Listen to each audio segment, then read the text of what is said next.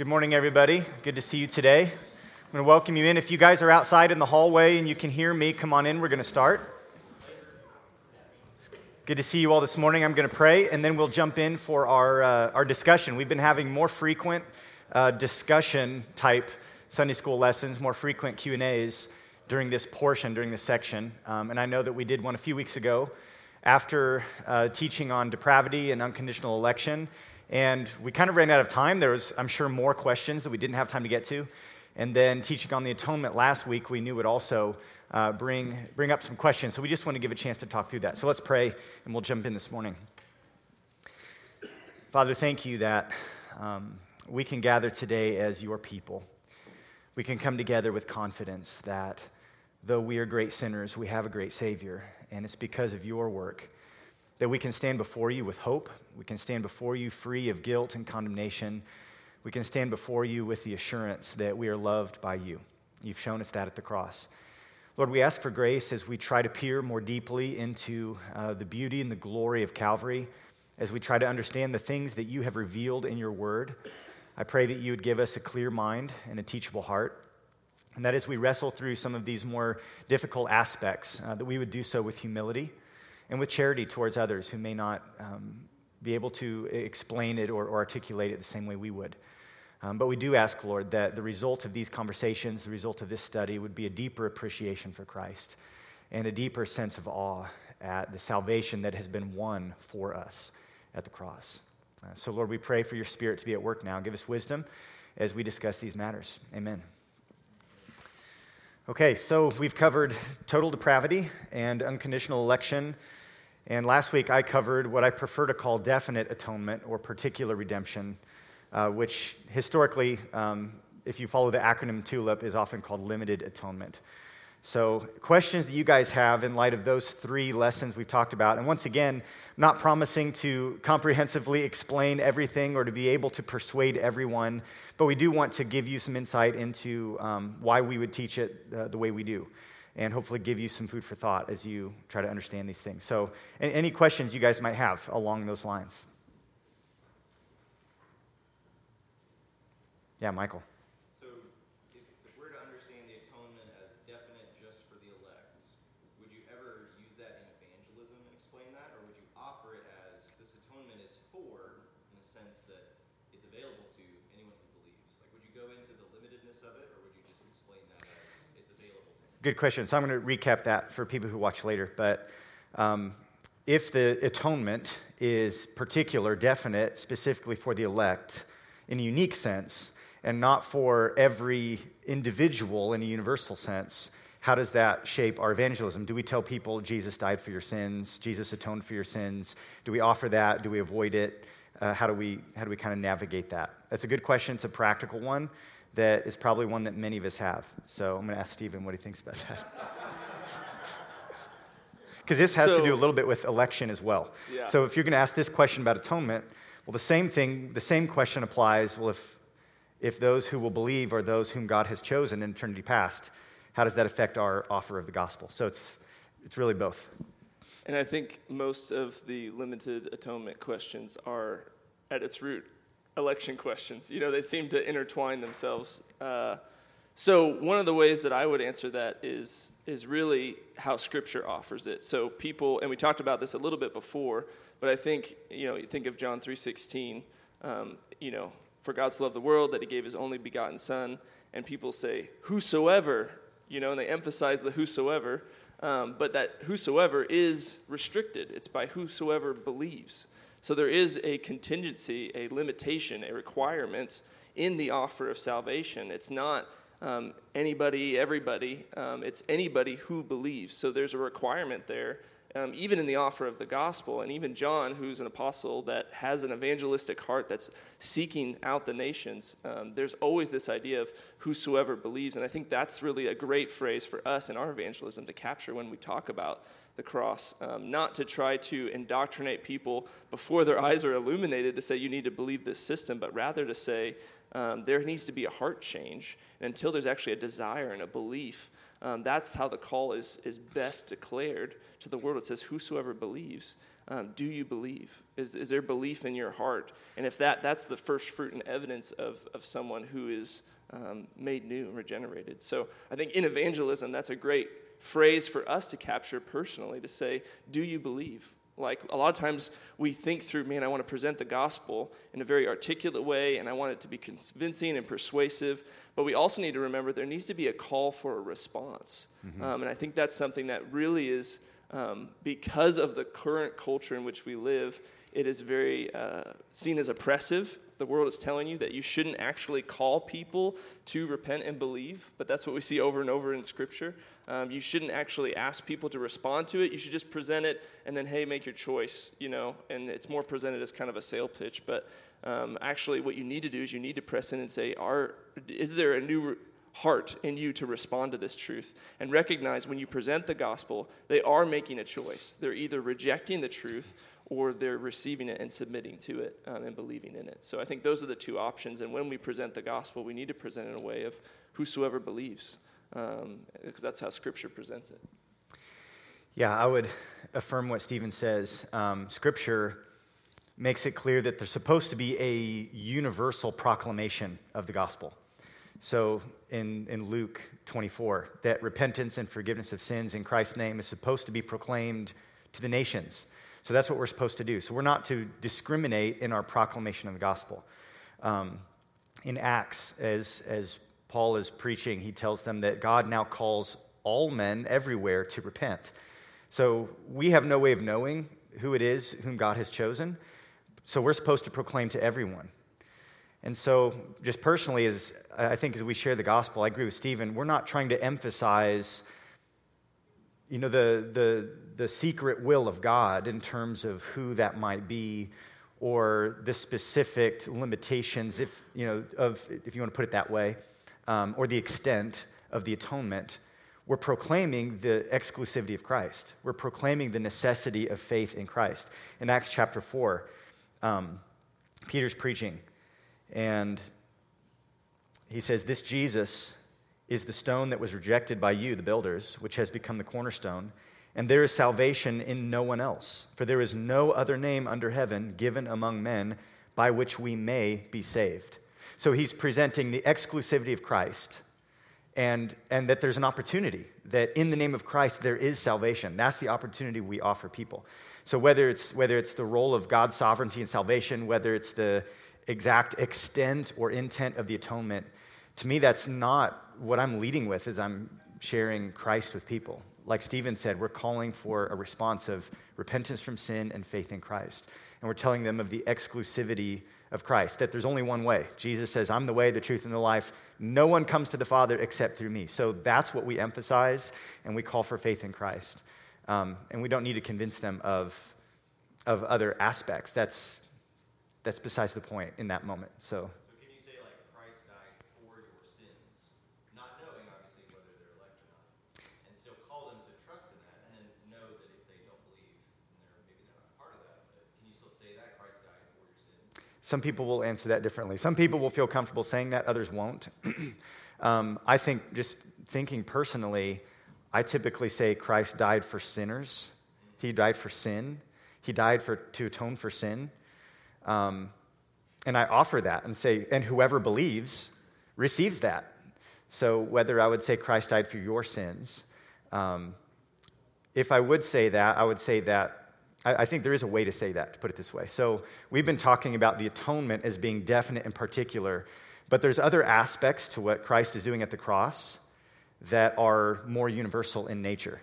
So, Steve and I were talking about this this past week. So, you think about what Jesus was doing at the cross.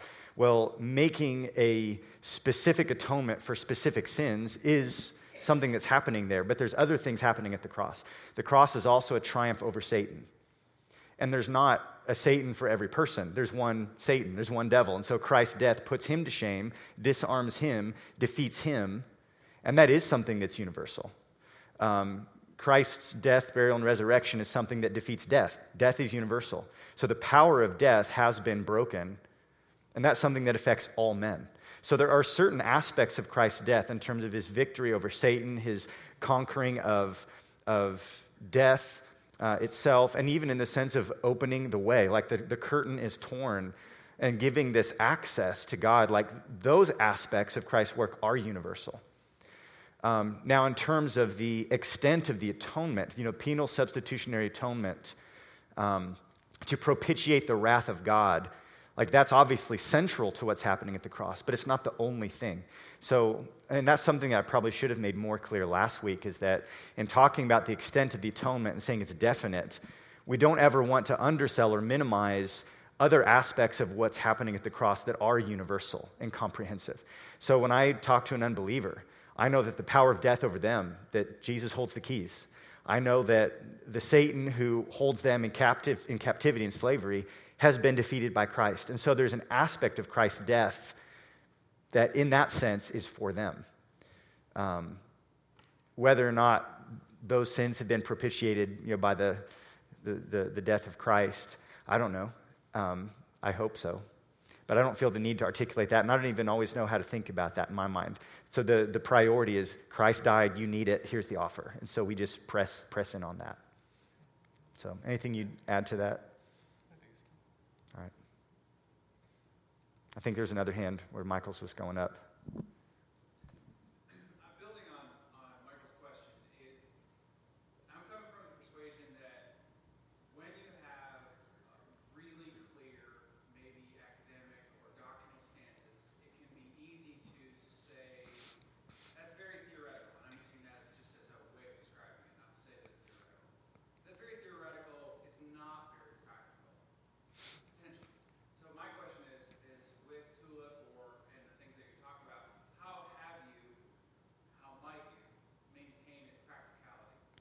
So, what's the practical nature of these doctrines? Yeah. Yes. So, re- recap his comment slash question. Oftentimes, this whole discussion is said, well, that's just a big theoretical, philosophical argument. It's not practical to daily life. So, how, how do we find the, the practical benefit and make sure we keep that um, central? I think there's a number of ways we can do that. I'll, I'll let you start since I, I recapped the question to give him time, and now he's going to answer a question and give me time. So it's a great little dance we do up yeah, here. Tag team effort here. Um, I would say evangelism is one of them, but we've talked about it a little bit, and and we don't get to. And I think this is a really important question of why we want to do Q and A's um, is because we don't always get to the practical. We don't always get to the application. What does this look like in our shoes, in our lives, and how does it change the way we live? And ultimately, if we walk um, away with a bunch of scripture verses and theoretical thinking on how to navigate through these discussions, but we don't live differently, we're, we're not actually growing to be more like Christ. So it's the question, really, in, in godly living. How does this flush itself out? Um, in my life. So um, I think one of the ways that we've talked about a little bit is in evangelism. Um, I think practically it actually gives confidence and removes the weight. That's, that's an application of this, um, these doctrines of grace is to understand that i'm not the one that changes people's hearts. I'm not the one that actually says this specific persuasive statement that enlightens their intellect but it's actually the work of the spirit. So i'm called to be faithful and obedient and that's actually glorifying to god despite the results because the results is in his hands. So paul says you know, I watered, Apollos, uh, or I planted, Apollos watered, but God gives the increase. Mm-hmm. Um, it's that idea that God is the one that's at work in salvation from start to finish. And that's been a theme we've been talking about through this study in the doctrine of salvation. And remembering that concrete idea, I think for me, has been really helpful in understanding how I live um, and living in light of an idea that God is the one that's at work, both to will and to do for his good pleasure. And that gives me freedom in my obedience to say, it's not on me. There's not this burden, this weight of, I got to do more. I got to, got to, got to, got to, got to, me, me, me, me, me. And it takes the focus totally off of God and makes it a, a man centered salvation. I think that's really big picture that flushes out into to practical godliness and personal pursuit of holiness, both in evangelism, the way I talk, both in the way I forgive one another, to recognize if I've been forgiven, if this is what Christ has done, that He's paid it all at the cross, that means that He is just and merciful, and that means He calls and commands me to forgive others. So that's another practical aspect. Like my forgiveness looks like God's, but it's not identical in the sense that I'm not punitive or requiring some sort of repayment from people, but I can forgive freely knowing that God is actually the one that's going to deal with that sin. So there's real sin that happens against me, and I can forgive freely, knowing God is just, and either He's going to pay for that sin at the cross, and it's going to be His wrath poured out on Jesus, or that person, if an unbeliever and condemned to hell, is God's being just in that way as well. So justice is not left up to me, and that's a big aspect for me that God's been teaching me and reminding me through this study over the last probably year, just thinking through how does the Bible define forgiveness? What's my calling in forgiveness? And I think that's one practical aspect that I think we haven't I haven't been able to bring up yet um, in thinking about how does these how do these doctrines of grace impact the way I relate to people in this world. And I think forgiveness is a big aspect of how it should impact us to say I can freely forgive and I ought not to hold something against someone. Um, but I ought to offer forgiveness freely, recognizing that God is just and He will deal with it. Um, and his, his justice, His vengeance, His retributive way. Like he is the one that is best at it. For me to triumph and say, no, I think I know how this situation should be handled, and I'm going to make sure to lord this over somebody. That's a way for me to just say, I think I'm better at this job of justice than you, God, and, and I'm going to step in and take over. And, and that's not what we see in these doctrines of grace. Um, we see that God is just, He is holy, and He will deal with sin. He doesn't just passively um, wash it away. And I think that's the really the most important part about penal substitution with what um, is kind of brought up in this idea of limited atonement, recognizing that God is not a God who just says, My mercy means that I just I look over your sin. But his mercy is actually an aspect of his justice in the sense that both are united at the cross.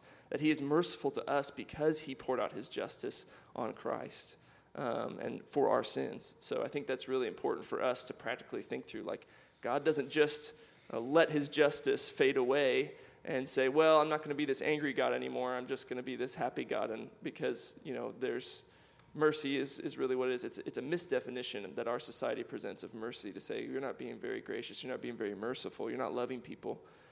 Mercy requires justice. Mm-hmm. Um, and that's who God is, and that's who He's revealed Himself to be, so we need to uphold both.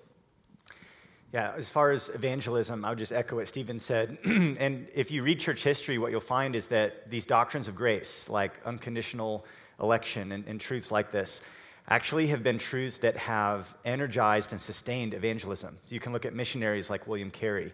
You can look at some of the most evangelistic pastors like Charles Spurgeon.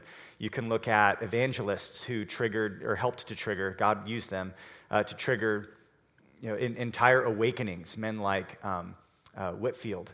These guys were convinced of the doctrines of grace, and it was a very practical doctrine for them.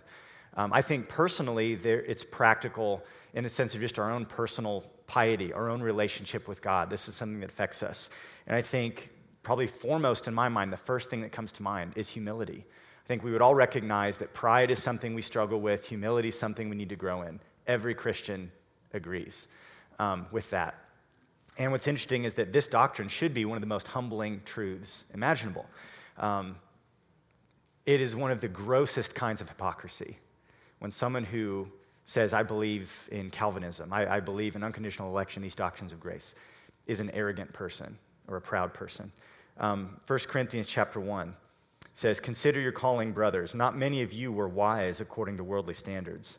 Not many were powerful. Not many were of noble birth. But God chose what is foolish in the world to shame the wise. God chose what is weak in the world to shame the strong. God chose what is low and despised in the world, even things that are not, to bring to nothing things that are. Why? So that no human being might boast in the presence of God. And because of him, you are in Christ Jesus. The reason why any of us is a Christian is because of God's grace. We can't claim to be smarter, wiser, have some sort of intuitive desire for righteousness that's greater than our unsaved neighbors. That's not what separates us from them. The only thing that separates us from unbelievers is that God chose to save us. So, in terms of how practical these doctrines are, this should be a daily um, reminder that helps us to grow in humility. I think also there's a sense of confidence and comfort that comes from this. Read through Romans chapter 8. You see this golden chain of salvation. Those whom he predestined, he called and justified and glorified. And then you say, What can separate us from the love of God? I mean, there's this amazing confidence that comes from knowing my salvation doesn't ultimately hang on me. It ultimately depends on God and what He started, He will finish. There's security there, so there's humility and security. There's so much here um, that I think is personally practical. I think it's also practical in terms of our methodology. This would speak to how we do evangelism. Do we try to manipulate, persuade, twist people's arms, scare them into it? No, we know there has to be work of the Spirit. So we preach the gospel because we're confident in the message. We trust God to do the work. Um, I think even things like total depravity are practical. Um, parents, do you believe that the greatest threat to your kids is out there? Or do you believe the greatest threat to your kids is in here? I mean, this is just practical theology for how we parent our kids. Um, it, it, touches every aspect of life. Your understanding of human nature, your understanding of how God saves people, um, it shapes the way we preach, the way we evangelize, the way we parent, um, all kinds of things. So I think there's an unending list of practical applications to this, and thanks for reminding us about that. So, Al.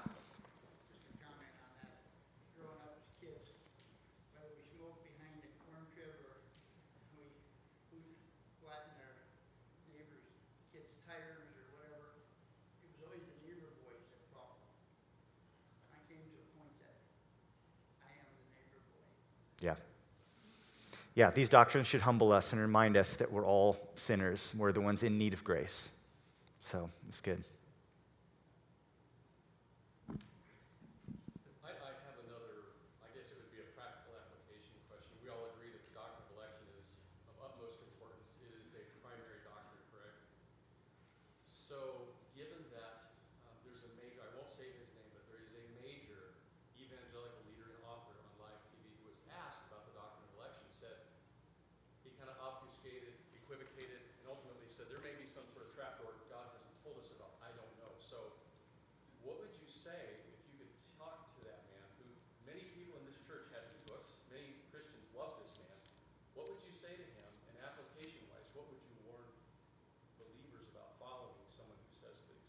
Sorry, can you maybe distill that down for me? So, how important do we think this doctrine is? Is that what you're asking? Okay. Are we in agreement that that's a primary doctrine? And secondarily, if a major evangelical leader says, I don't know if Christ is the only way, there may be a trapdoor we don't know about. Okay. What would you say to him? So, so two, two part question. Okay. So, is this doctrine of unconditional election a primary doctrine? I don't think I would use the word primary. So if you look in our statement of faith, we have unconditional election in our statement of faith, but it's not in the essentials category. It's not in the things you must believe to be a Christian. I think there's people who would disagree with our definition of election. They would explain it differently, and I think they're in error. But I don't think this is something that, um, um, that is of the nature that means that they're not truly saved and they will not enter the kingdom. So it's not primary in that sense. I would say it's very, very important. And that's why we put it in our statement of faith, because this has to do with your view of who God is. And if you have the wrong view of God, and if you craft God into our image instead of allowing Him to reveal Himself to us, that's a very, very dangerous path to go on. So we do think it's important. I would not say it's a primary doctrine, the doctrine of election. Your second question has to do with the exclusivity of Christ. Is there another way of salvation outside of Jesus? That's a different question. Um, and the clear answer. I mean, I read earlier from Acts, there's no other name. John 14, 6, I'm the way, the truth, and the life. No one comes to the Father except through me. Um, we don't have the option to answer that question differently than how Scripture does. Scripture makes it very clear that Christ is the only way to salvation. There's no salvation apart from the cross. Um, if there was, there's no reason for Jesus to come and die. It's kind of a waste. And then some people would get the glory for their own salvation because they found a way apart from Christ. So Clearly, Scripture teaches there's no other way, um, and that those who are condemned, according to John 3, are condemned because they do not believe in the only begotten Son who was sent for the world. So, um, how should Christians relate to someone who says there's other paths of salvation? I would say mark them and avoid them because that's a false gospel. This is something we cannot compromise on. We cannot compromise on the exclusivity of Christ, that He's the only way to salvation. So. I think Mark and then Joe.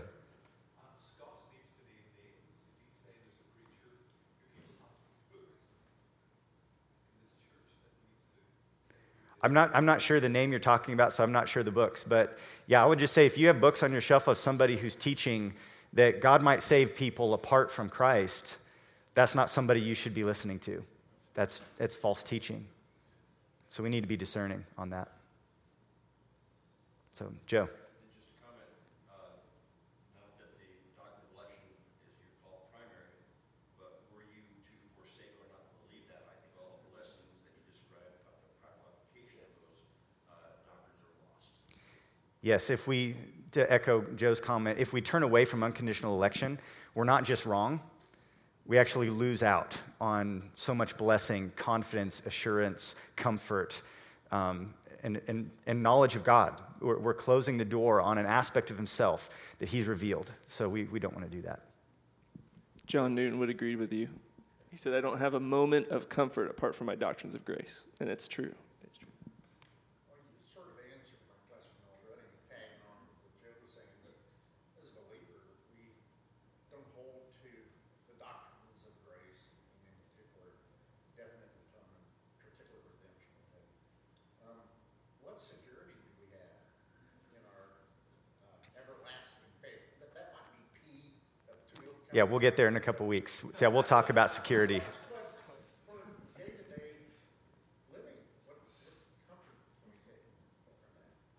Yeah, and I want to be charitable to say that there are those who do not believe in unconditional election who have certainty in their salvation. They feel confident.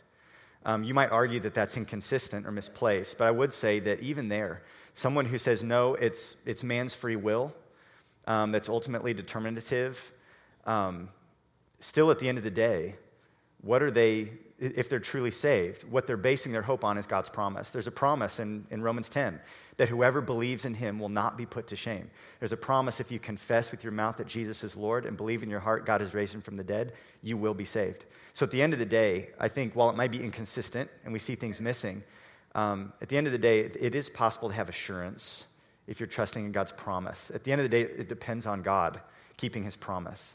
Now, I think that's shaky ground. Um, but I wouldn't say somebody who's Arminian can't have, that, they, that no Arminians have assurance of salvation. They do. Many of them do because they believe that promise. And so we should, we should be thankful for that. Yeah, it just seems a, a, a tension between that that isn't reconcilable. Sure, which is why there is a tension there, and that's why we're teaching on it to press us deeper into thinking about these things. So, other questions? I know we could have lots of comments and discussion because we enjoy talking about all these things, but any questions you have, because we want this to be clear and understandable. Um, and if there's things you're wrestling through that aren't kind of connecting, um, we, we'd love to speak to that.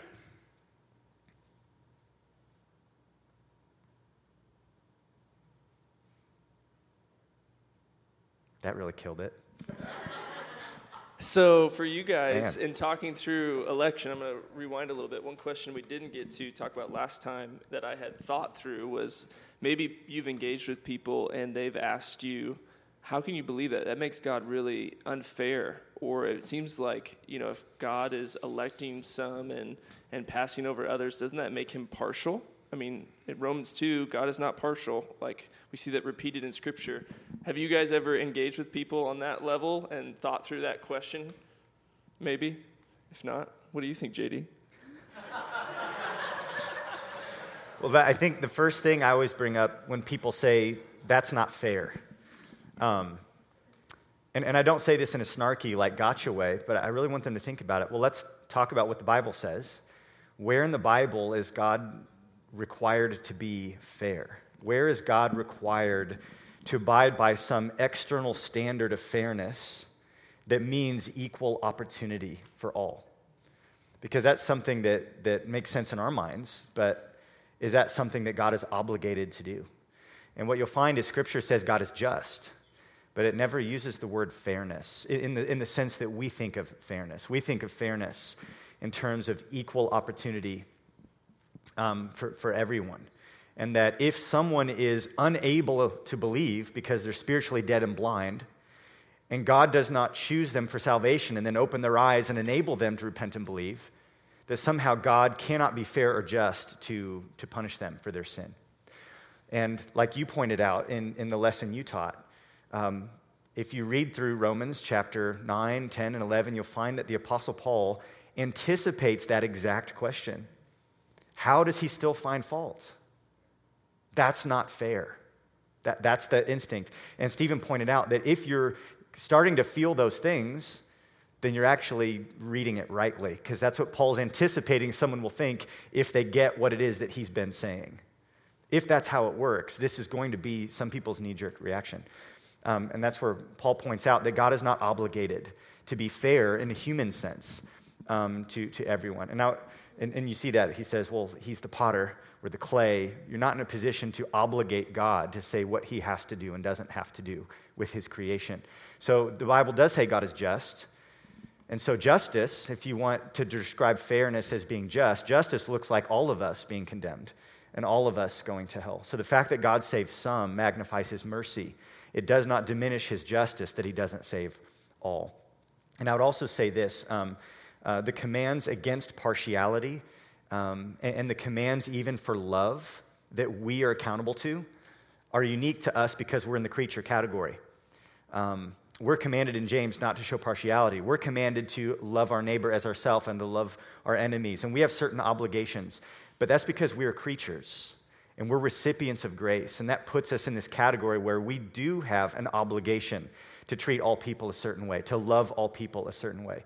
But God is not a creature, He is not a man, and He is not under any obligations. He, he acts out of His character, out of who He is, His perfect justice, His sovereign grace.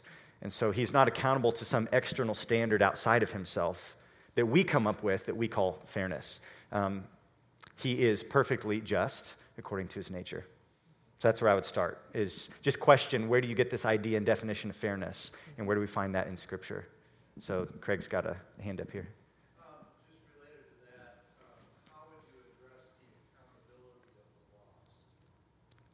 How would we address the accountability of the lost? Um, again, we want to address that question how can people be accountable? We want to address it biblically. Um, Romans chapter 1 says that they are without excuse. So we're not in a position to say, well, they have a good excuse, because the Bible says they don't have an excuse and gives several reasons why. It says, what can be known about God is plain to them from creation. Romans chapter 2 tells us that the law of God is written on their hearts. So they have this external witness of creation, this internal witness of Scripture. So even the hypothetical situation of the person on a remote island who never hears a New Testament gospel proclamation, they're still accountable for suppressing the knowledge of the truth, still accountable for exchanging the image of the Creator for created things, worshiping the creation rather than the Creator. They're still responsible for transgressing what they intuitively know to be right and wrong. And so they are judged in the end for those things, and rightly so. So there is an accountability there Romans 1 says there, there's not an excuse because of, because of that. So I think that's, that's where we have to go to. And then uh, John chapter 3, uh, they're condemned because they did not believe. That's there as well. So, Tessa.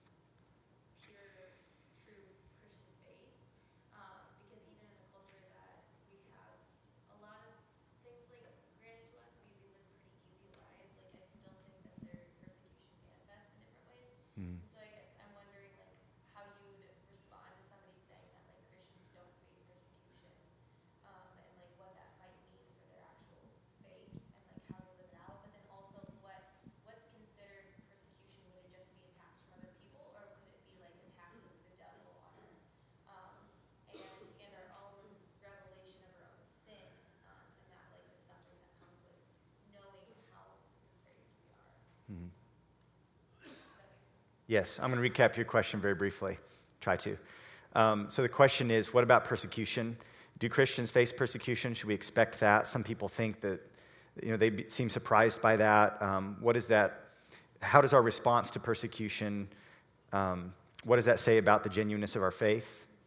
Um, and kind of how should we how should we think about that, respond to that? I think this is something we'll get to kind of in the last again the last point of tulip is the perseverance of the saints. So I'm going to punt a little bit on this, but I would just say this: that um, being chosen by God for salvation, being truly born again and regenerated by the Holy Spirit, um, doesn't mean that everything's going to be easy. Doesn't mean there won't be opposition, and that will come from the world. It may come from the devil. There's spiritual forces at work, so there's different sources of persecution. And that can be persecution at a small scale, um, all the way up to a very large, significant scale, like losing your life. So I think I would have a broad definition of persecution. Yes, we've had, historically, we've had things easy in our country. I, I don't think that means there's no persecution, though. Um, but ultimately, at the end of the day, persecution is something that proves the genuineness of our faith, because genuine believers will endure that and persevere till the end. That's one of the things that proves that the work of God in their life is, is genuine. So, anything you'd add to that? Yeah, I think we're going to get to it in more detail, like JD said, but I think persecution specifically is um, being mistreated for your faith in Christ. Mm-hmm. So it has to be rooted and connected to your faith. Um, it's not just trials and hardship, but um, for people like that, I would just point them to Scripture and say, Jesus said they hated me, they're going to hate you.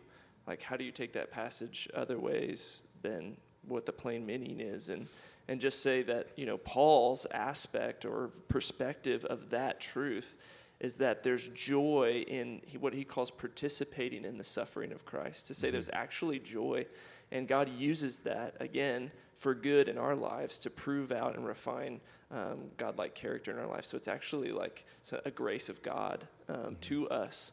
And it actually, like in those hard times that you've experienced, that maybe in your own walk, you can also testify to like in those moments, God's grace is special and personal mm-hmm. in a mm-hmm. way that you don't experience outside of that event. And so, although there's difficulty and, and we don't, you know, wish persecution on the church, um, it's not outside of God's control and what He plans mm-hmm. to do with it, and it's for our good, as Romans 8 talks about. So yeah. um, that's how I would talk to people that try to. And I think sometimes we get infected with worldly concepts, and, and that's probably one of them, I would guess, is this idea of prosperity gospel. Um, that's that's common in our country. Of you know, it's my best life now. I'm supposed to pursue comfort, and I'm supposed to have this you know easy street because I'm a Christian now. And I think that totally forsakes um, I don't know the exact reference. I think it's maybe Mark. Michael Dietz would know because I think it's your favorite verse. But counting the cost. Um, Luke 9 23, I was totally wrong. but like counting the cost is part of um, what it means to be saved and recognizing I'm not doing this because I want an easier life. That's not trusting in Christ, that's trusting in comfort. Um, but saying, you know what, there's a cost to following Christ and I'm willing to give up everything because I have nothing. and if I have Christ, I have everything. It's worth it. It's worth it, yeah. Yeah. Maybe time for one more question before we wrap up. Um, just in thinking about um, the debate between Calvinism and Arminianism, mm-hmm.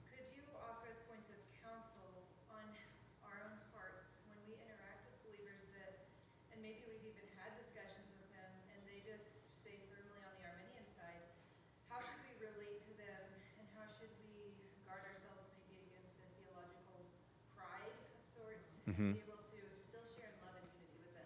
Good question.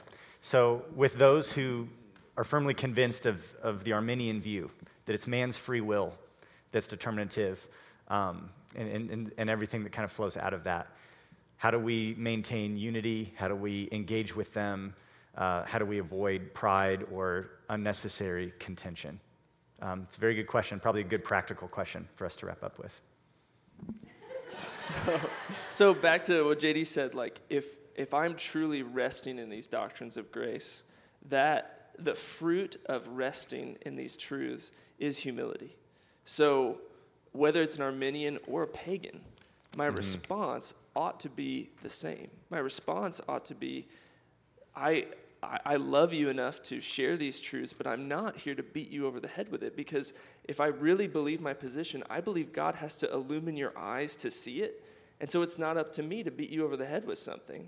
And, you know, he, he mentioned 1 Corinthians earlier. Like, I think Paul is actually thinking about Jeremiah when he says, Who are we to boast? You know, no, this is, this is God's grace in action, so no man can boast. And he's, he's saying there that our, our job is not to boast. And actually, Paul even addresses this idea of knowledge. I think later in 1 Corinthians, he says, knowledge actually puffs up. And I think we, we, we get too much entrenched in our system. Like Joshua was saying earlier, we like this theolo- theological thought, and we like following these trails down the track. And we think, man, we got it made. We get it. Light bulbs are on. And we kind of look down on those that disagree and belittle them. But actually, if we realize the comfort and the humility that comes from it, we ought to compassionately reach out to these people and say, I, I understand your thinking, and here's some questions that I've wrestled through. And we need to recognize just because you, you taught on election a couple lessons or we've talked about it a couple times doesn't mean it's like, oh, you're just dumber than me. Um, that's not what it is. Ultimately, it's a work of God. And so if I believe that, it's it ought to be evident in the way, even the tone in which I talk to people, even the, the questions I ask, I ought to be thinking about and considering how is this question going to come across to this person? And I especially in personal conversation, it's really important to convey a, a, love and compassion that says, I want you to know God as He's revealed Himself. And kind of what we talked about a little earlier, I was just thinking of Psalm 50, where, where God's rebuking a nation, and His rebuke to them is, you thought that I was someone like yourself. And I think that's always a really important question in our walk, in our study of God's word to say, Who are you, God? What, how have you revealed yourself? To make sure that we're not mixing in what we think God looks like, but to say, Am I always pushing them back to the authority of Scripture? And that helps also put some distance, I think, in those conversations. To not say it's my view versus your view, but say, can we wrestle through the Bible together? And if there's unity on the authority of Scripture, then let's look at this together. And can you tell me how you explain this? And then they're going to ask you, can you tell me how you explain this? And what that does is it puts you shoulder to shoulder, you know, side by side, instead of in this opposition type of debate where you're really having to trump one another and, and, and kind of supersede one another in debate. So I would say those are thoughts and a heart attitude when in those conversations to recognize what I believe to be true means that God has to act. And so that makes me humble and it makes me ought to have an affectionate heart of Christ for this person. And I also need to really come down to, especially if it's an Arminian, to say, hey, I, I think we have a unified view here on Scripture. Can we look at these together and come alongside and walk through these passages and see how we can reconcile these? Because we're all seeking to do that. So let's do it together and not feel like there's some sort of competition or opposition. 2 Timothy 2 24 says, or I'll start in 23 have nothing to do with foolish, ignorant controversies. You know that they breed quarrels. And the Lord's servant must not be quarrelsome, but kind to everyone, able to teach, patiently enduring evil, correcting his opponents with gentleness. God may perhaps grant them repentance leading to a knowledge of the truth. It's amazing that the gentleness that Paul urges Timothy to have is actually rooted in a confidence that God is sovereign. God may grant them repentance. And I think this is talking about people who are outside the faith. But if we can be patient and gentle with people who are outside the faith, trusting that perhaps God will change their heart, how much more should we be patient and gentle with those who are believers in the same Christ? Um, and so I think there's, there's a requirement. It's not just strategically effective, it's actually honoring to God and required that we be patient and gentle. Um, that doesn't mean that the doctrine of election is a foolish, ignorant controversy. I don't want to imply that. Um, I think this truth is worth discussing. The way people engage it is sometimes foolish. So we have to be, be on guard against that. Um, this is something worth talking about. And at the end of the day, not everyone's going to agree with us. And not to steal Steven's thunder from Philippians, but if Paul was able to say that there's other people who preach Christ, and he's able to rejoice in that because the name of Christ is going out, even if they're preaching from false motives to try to make his life harder. Um, I know that there are people who are preaching Christ who won't rightly explain this doctrine, but they are preaching that Jesus died for sinners and rose again. And so I can rejoice in that. I don't see them as the enemy. Um, we, we must not see them as the enemy. Um, so there's just a few few thoughts there, but that's a really good question. And, I, and I'll just close with this as well. Um, we have people in our church who are members of our church who are not firmly convinced of this doctrine. So we, we would see a basis for unity in the essentials at this church. And we would not require that you um, believe in the five points of Calvinism to be a member here. That's why we put it in the secondary section. These are distinctives. This is what we're going to teach. This is going to practically affect how we do ministry. Um, but if you can live with that, we welcome you here, and we would love to have you be part of our fellowship. So, yeah, good question. Thanks, guys. We'll be back here in about 15 minutes for our morning worship service.